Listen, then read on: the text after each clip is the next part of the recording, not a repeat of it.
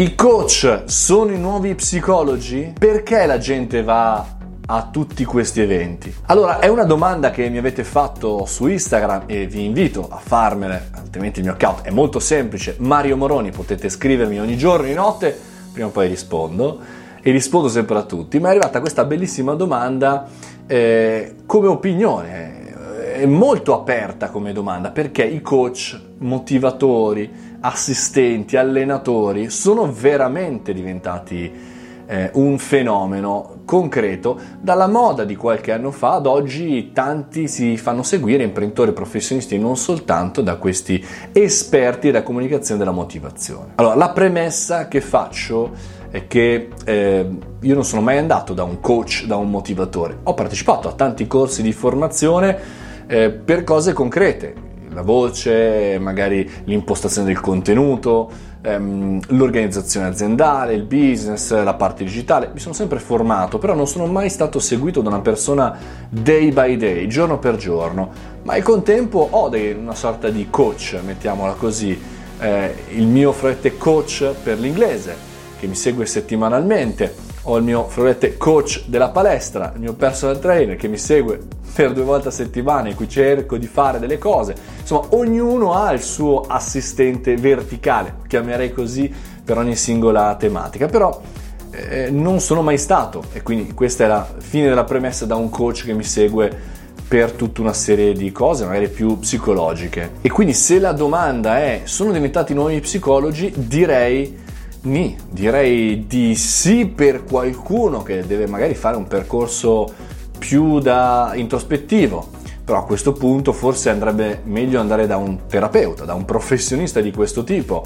Il coach in generale probabilmente serve se hai già fatto uno step iniziale, se hai già delle abilità a livello di costruzione del business e vuoi implementarle. Però anche qui io vorrei spezzare una lancia alla vecchia organizzazione aziendale, e dico spesso anche nel libro e Startup di merda che in realtà non c'è l'esigenza per uno startup, per un professionista di essere motivati. Cioè, lo startupper non deve essere motivato, perché se ha il problema di essere motivato per andare a lavorare, perché la propria startup, lui stesso che dovrebbe motivare e galvanizzare, istruire, instradare i propri colleghi, c'è un problema. Quindi non dovrebbe neanche fare la startup, dovrebbe fermarsi prima e ragionare. Quindi è vero, sì, sono diventati per alcuni più a torto che a ragione nuovi psicologi. E perché? La domanda che si collega subito dopo è: perché le persone vanno a questi eventi? Allora, tralasciamo, ci sono dei coach, delle persone molto in gamba, molto capaci, che sono di solito quelli che non si fanno vedere mai negli eventi, nell'advertising, sono molto più nascosti perché hanno magari pochi clienti ma molto importanti, quindi non hanno necessità di aggiungere la Shura Maria, come si dice qua a Milano, nel proprio gruppo di clienti.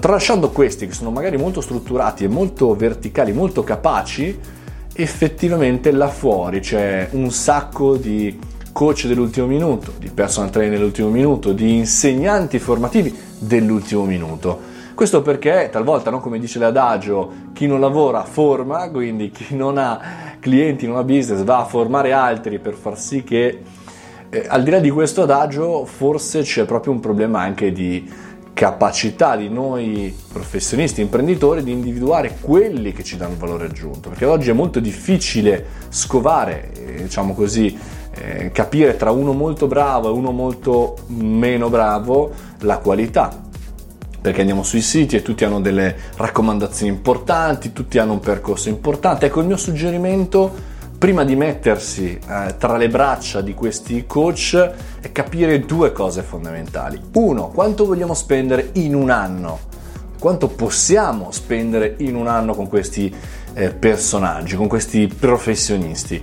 Perché è molto facile entrare in queste catene e poi essere all'interno di questo vortice dove al primo corso ti vendono il secondo, bla bla bla bla, e dove in realtà se non fai bene di conto è molto complicato uscirne, soprattutto se hai bisogno, fra virgolette, di motivazione.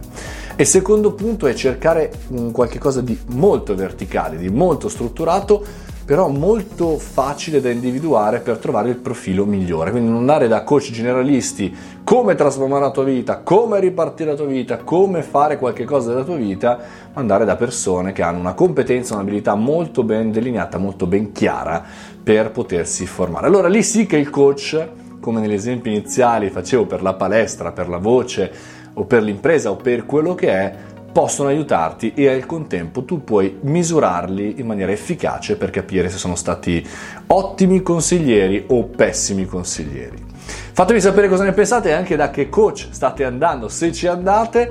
Io vado in palestra perché sennò il mio personal trainer mi spara alle gambe, sicuro me la farà pagare. Ho mangiato tanto sto weekend.